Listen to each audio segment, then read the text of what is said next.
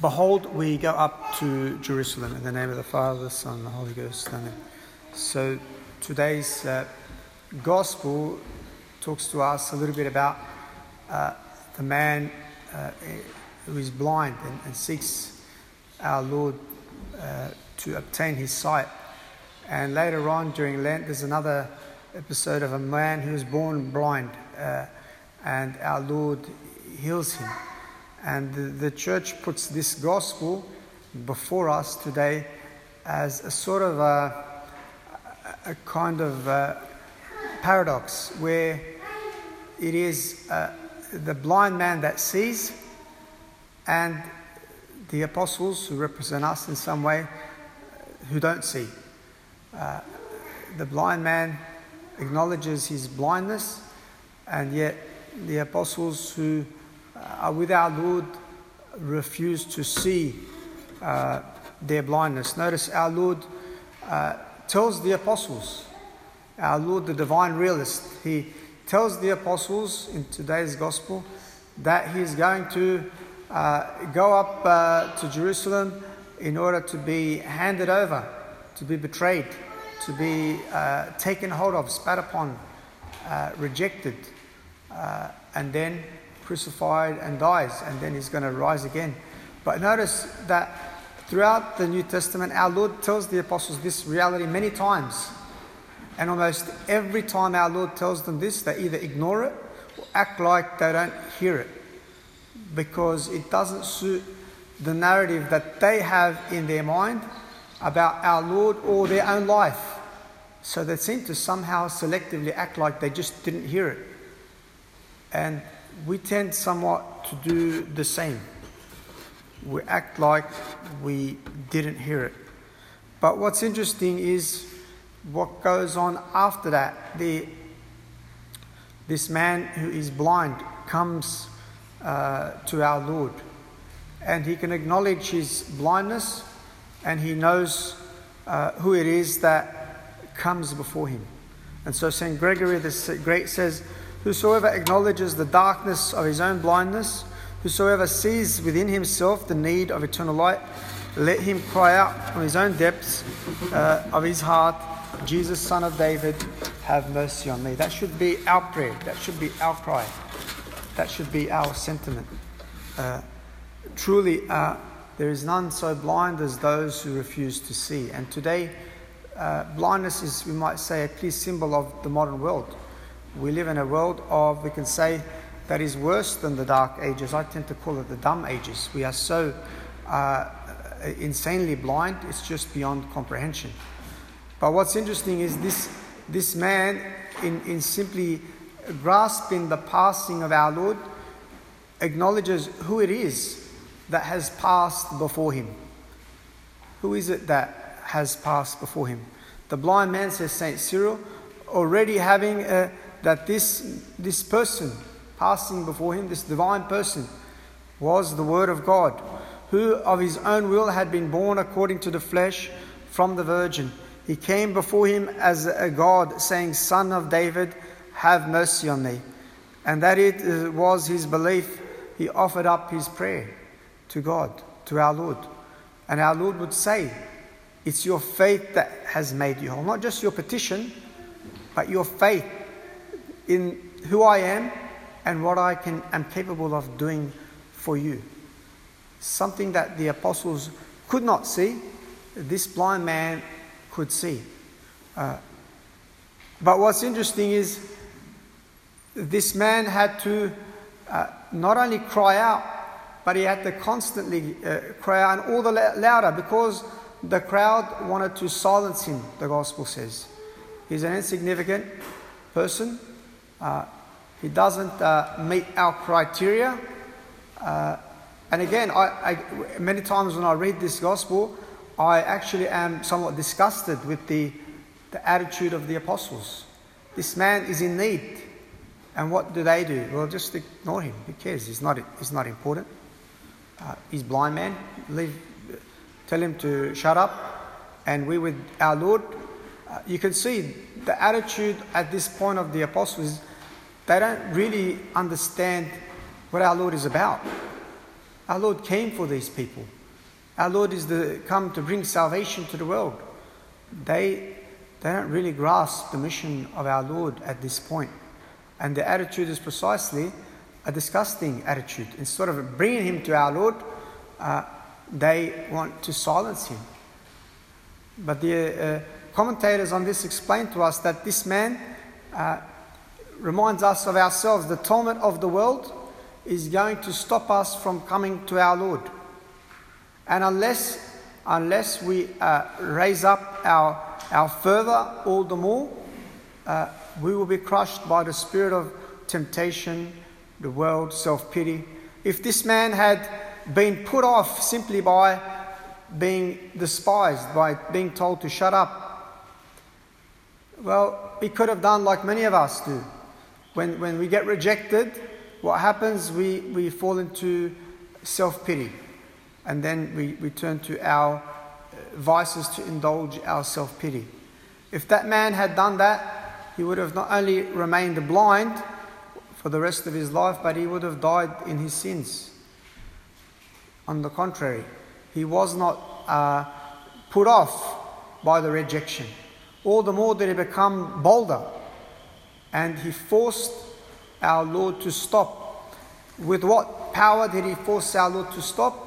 With the power of his faith. He moved God. And God stopped, our Lord stopped, and our Lord ironically asks him, What do you want of me? And again, for me, many times when I read the gospel, that statement is insane. Why would our Lord ask a blind man, What do you want? It's obvious what he wants. But our Lord asks it in order to draw out from the man his own mouth, understanding what he's seeking. And in, in this point, the saints point out that our Lord is always more eager to give to us that which we ask than we are to ask it or even to receive it. Our Lord is more eager to give to us that which we ask of Him than we are to ask it or to receive it. And the saints, particularly Saint John Chrysostom, says, Do not be discouraged if you ask something of God and He doesn't give it instantaneously. Uh, he asks of you only perseverance. Perseverance in that which you are asking, like this man in today's gospel, that you may receive it. And then when you receive it, all the more you value it, like this man. Not only did he receive his sight, but he went on to follow our Lord. Our Lord doesn't want to give us things like a, a, a father or mother gives to a little child. He wants to give us things as, an, as a father gives to his mature sons who understand A, who it is giving to them, and B, the purpose is to draw us closer to be disciples of our Lord, to be closer followers of our Lord, closer imitators of our Lord.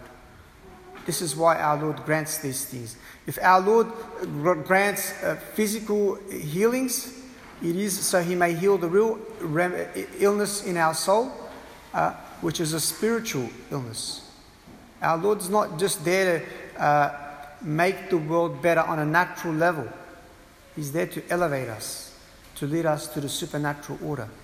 But by means of the natural order, healing the physical blindness, in order that by through that the spiritual illness may be cured. And here our Lord not only teaches uh, us a profound lesson, but this was also a profound lesson for uh, the uh, uh, apostles themselves. For them to learn what is our Lord's mission, what is He about. Now, and I, I think this brings me to the heart of the point that I want to get to today. That is, notice the very beginning of the gospel today, our Lord starts off by telling the uh, disciples what's going to happen. Our Lord, in telling him that, and he mentions it many times in the New Testament, and our Lord never speaks of his passion and death without speaking also of his resurrection. It's part of the one complete reality.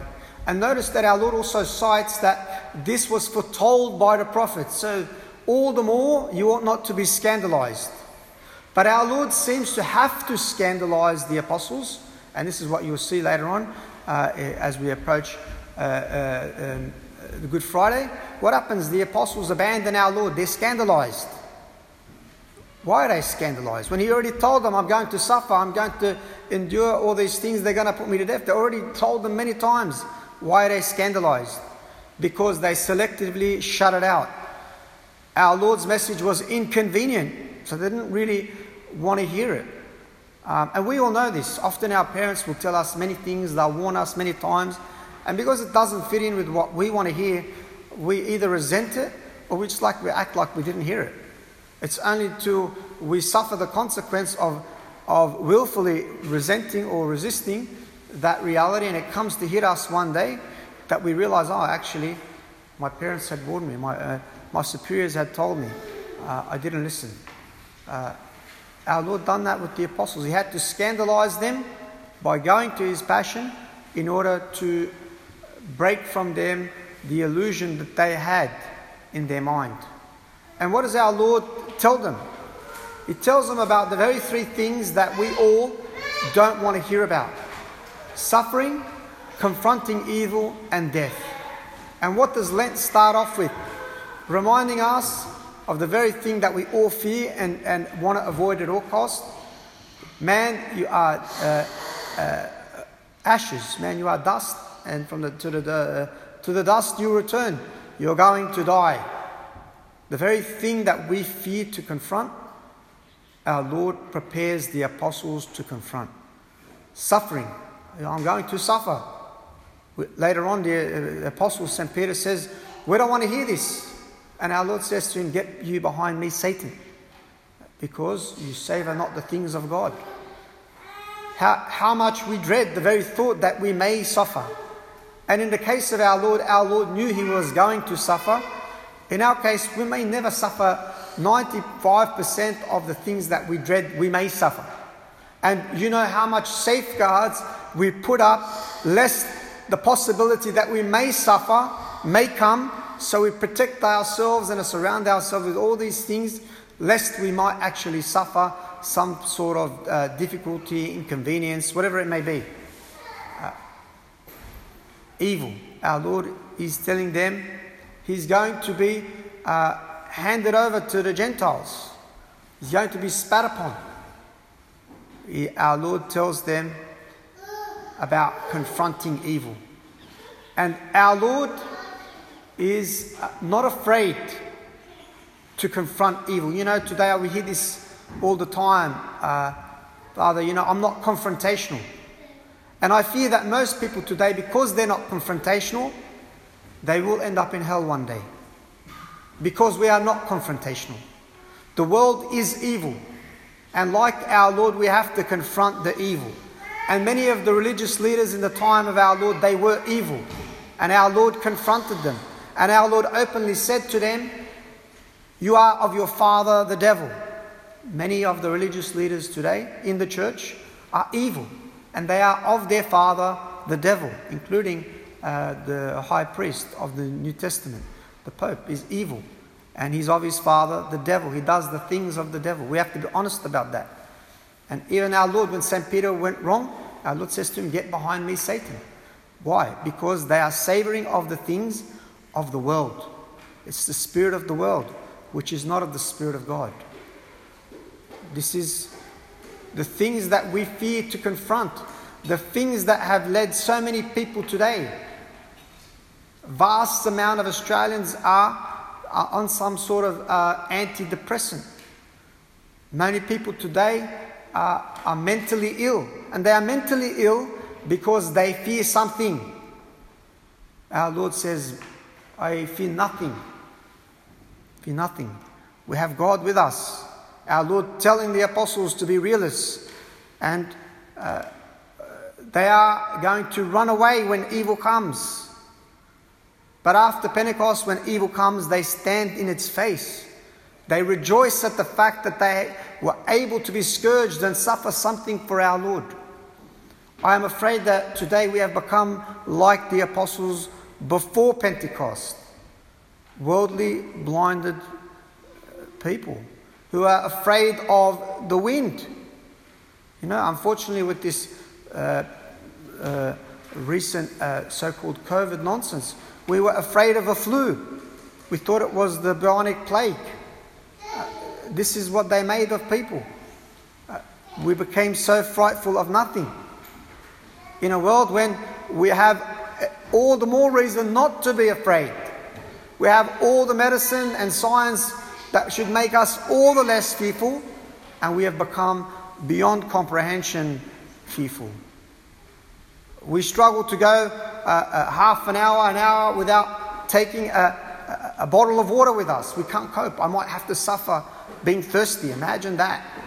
Uh, and my, my health takes priority over everything. And there should should anyone dare disillusion us of that, we become angry. Uh, my health is so important. We become health fanatics. If we did only one tenth or maybe one hundredth of what we do for our health, for our soul, we'd all be saints today. But my health is so important. Uh, actually, it's not. He who loves his life in this world shall lose it, says our Lord. He who hates his life in this world for my name's sake shall gain it unto eternal life. And you know, if, if we think of, of Lent as being a very difficult time, just go to anybody who takes any sorts of sports serious in this world. Look at the routine that they will endure, the sufferings and sacrifices they will make for this world. And then you want them, these people, to actually think and believe that we Catholics believe in God. That's never going to happen. We don't even make one hundredth of a sacrifice compared to what these worldly people make for the world. And then you want them to believe that we actually believe in a, a transcendent God. They're not going to, because we make a mockery of our God, of our attitude.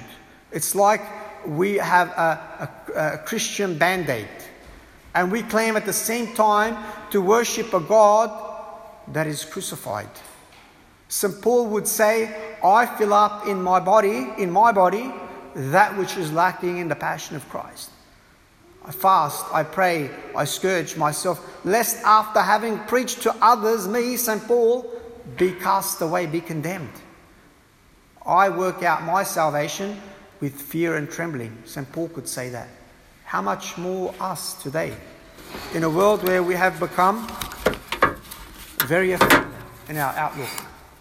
We have become very worldly in our outlook. We've taken uh, a human solution to a divine problem. It reminds me of uh, the Old Testament, just prior to the uh, Babylonian captivity. We read in the eighth year of his reign, the reign of King Josias, uh, that uh, he wanted to seek to restore uh, the right worship to God because his father was a wicked king. His father uh, had set up many of the false idols in Israel. His father Josias, uh, uh, Amnon, his father Amnon had set up many false idolatrous statues and images in the temple. So his son uh, Josiah sought to destroy all those idols. And he succeeded. But the problem was that the people of Israel had a habit, had acquired a habit of having their own idols in their homes. And so God could not get them to change their habits, their structures. So God took them away. He destroyed that temple and had them all taken away into captivity uh, under Nebuchadnezzar despite the good intentions of the king, because their hearts had become corrupt. The church prior to the council was in the same state. Maybe you had some good bishops and priests overall, but the hearts and minds of the greater number of the bishops, the priests, and lay people had become worldly. So God abandoned us to our own devices. And He took away those once amazing structures from us the liturgy, uh, beautiful uh, uh, convents and schools filled with uh, thousands and thousands of priests all around the world and religious. It's all gone because we had become worldly. And this is a reality for us. Today we have a wicked high priest who, who promotes this adulterous worship, uh, ecumenism, uh, climate change, and uh, the globalist agenda. And the clergy and the bishops smile along and go along with it. And no one is dares to be a realist, to call out the spade for being the spade. Uh, we all go along and everything's fine. And to speak the truth makes you unpopular, makes you actually makes you lonely to speak the truth. To acknowledge the truth is not easy for us because it means, in all honesty, we have to first confront the greatest evil in our lives, and that's ourselves. That is not easy. That is very hard for us. But that's the first evil we must confront ourselves. The apostles were, were overall weak uh, individuals just like you and me, very worldly, very um, concerned about their comfort, their financial uh, status, they, even though they were uh, God believing people. They were very weak and very worldly minded. And you see this. Uh, every time our Lord speaks on a supernatural or spiritual level, they respond with a worldly outlook, a worldly response. And yet they were supposed to be God fearing Jews. Same thing with us. So that's a sign of encouragement. Uh, our Lord works with weak uh, human beings, but the difference is they had goodwill. Despite their weakness, despite their shortcomings, despite even their blindness and short sightedness, our Lord does not despise them for that. Our Lord does not reject them for that our Lord brings them to Him and He elevates them. And here we see during the actual captivity, what is the re- response of the prophet Daniel? Prophet Daniel, when he is uh, uh, taken uh, and is going to be placed into the fiery furnace, what does he say? He responds with beautiful sentiments, acknowledging that it's indeed, he praises God in the sufferings, in the sorrows. He says, For according to the truth of and judgment, you, O God, has brought all these things upon us for our sins. For we have sinned and committed iniquity, depart, uh, uh, departing from you, and we have trans, uh, and transgressed you in all things. And we have not hearkened to thy commandments, nor have we observed, uh, uh, nor uh, done as you commanded us that it might go well with us. Wherefore, all that you have brought upon us and done to us, you have done in true judgment, and you have delivered us into the hand of our enemies uh, that are unjust and most wicked, and the provocators, and to a king unjust, the most wicked beyond all that are upon the earth. And now we cannot open our mouths. We are become a shame and reproach to thy servants and to them that worship thee. And how does that not sum up our times? We are subject to rulers that are absolutely wicked. Almost every single leader in the West, in general, are absolutely evil and wicked. We have a wicked government in Australia, wicked uh, leaders, and they are both effeminate and stupid beyond comprehension. I've seen 10 year olds with greater intelligence. But God has, has ushered on, uh, given us these leaders because we deserve this wickedness, because we have been unfaithful. We and there's a price for that infidelity, a price for that blindness, a, a, pli, a price for the rejection of God and His commandments and His laws. And this is the price that we are paying today. We must acknowledge that. Uh, Daniel goes on to say, Neither uh, there as uh, at this time princes or leaders or prophets or a holocaust or sacrifice or oblation or incense or place of first fruits uh, there before thee, that we may find mercy. Nevertheless, in a contrite heart, a humble spirit, lead us uh, to acceptance. As in the holocausts of rams and bullocks and in the thousand fat lambs, so let our sacrifice be made in thy sight this day. that it may please thee, for there is no, confu- uh, for there is no confusion to them that trust in thee. And now we follow thee in all our hearts, and we find, uh, uh, we fear thee and seek thy face. Put us not uh, to confusion, uh, but deal with us according to thy meekness and according to the multitude of your mercies. And we can say the same. There are no real leaders, princes, prophets today uh, worthy of the name. We are uh, without any real temple in the sense of our churches have been either destroyed or taken away from us. We are outcasts. We live in an exile. But for all that, God does not despise our prayers. Perhaps we needed that to value uh, these things. You know, I, I, often see it, and I've seen it with so many of our faithful. When they're in the Novus they come over to tradition, and they say in the Novus Father, they never talk to us about hell or judgment or, or uh, sin or anything. And then they come to tradition and they say, Father, how come you only talk about hell, judgment, and sin? The people are not good. People are not good. They don't want to hear it today. Uh, it, eh, even the best, the priests don't say these things, even the tradition, because they know the people don't want to hear it. And they are often afraid of what the people are going to react, what they say. People are not going to talk to you. Uh? At the end of the day, we are sinners. We need to hear these things.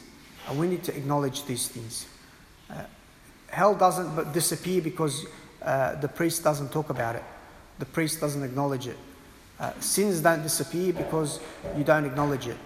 We just become more and more morbid, more and more perverted, more and more out of whack, and more and more unhappy and miserable. That's just the reality. True happiness is only found in the grace of Christ, in our Lord Jesus Christ, in His kingdom. And His kingdom begins on earth for us. Hell doesn't begin in the next life, it begins here. Heaven doesn't begin in the next life, it begins here. We must acknowledge this reality. Our Lord is the divine realist. He wants us to be like Him, a realist, brave, that we must acknowledge yes, in this life there is evil, there must be suffering. We are all going to die. Our Lord reminds us in the New Testament, and He's talking to the apostles unless you all do penance, you shall perish. Uh, how much more we? Penance is necessary for us, it's beneficial for us. St. Thomas Aquinas points out that suffering removes from us the superficial in reality. It brings us to reality as it is. Therefore, it's necessary for us. It's beneficial for us to grasp the true perspective, the true meaning of this life, and to have the true value of things in this world. That suffering is necessary. And if we don't see it that way, we become blinded.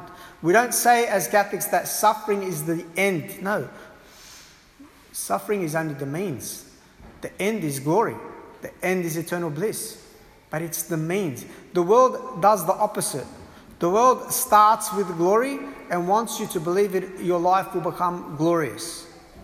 But how is ironic is, is at this point that the world that promotes uh, unlimited bridled uh, joy or passions, uh, everything you want today. There's no standards of morality, no standards of ethics, whatever you want. And yet, in the Western world, take aside from the fact that we are dumber than our forefathers ever were, but even on the, the level of, of indulgence, we have never seen in the history of humanity the extent of physical and mental illnesses that we are seeing in the modern world. Never. And yet we've got everything going for us on a natural level. We live, even by comparison to what people lived 50 or 60 years ago, all of us, even from the little child to the adult, we live like kings today. Air conditioned, uh, uh, great powered cars, everything you can imagine. Push of a button, I can speak to someone on the other side of the world. For all that, have we become better people? On the contrary, all the worse on so many levels. So many levels. It hasn't benefited us because we've lost sight of the focal point, the cross. These things are only going to benefit us if we have in mind the reality by which they are there, the focal point. We are here. And in this life, we must confront evil. And if you refuse to, you will perish. We have a duty to confront. That. Many times in the New Testament, our Lord openly confronts the religious leaders and he tells them they are of their father, the devil. Not on every occasion, but there are times when our Lord is blunt. Our Lord is clear. There are times in life where you've got to be blunt with yourself. You've got to be honest with yourself. You've got to acknowledge the reality as it is, not as you want it to be.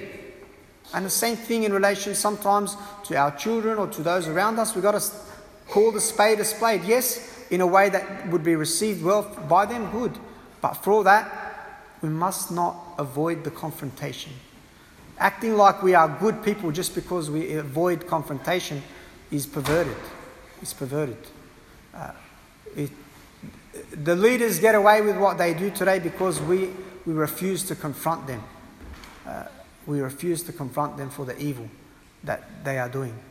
We just go along with it.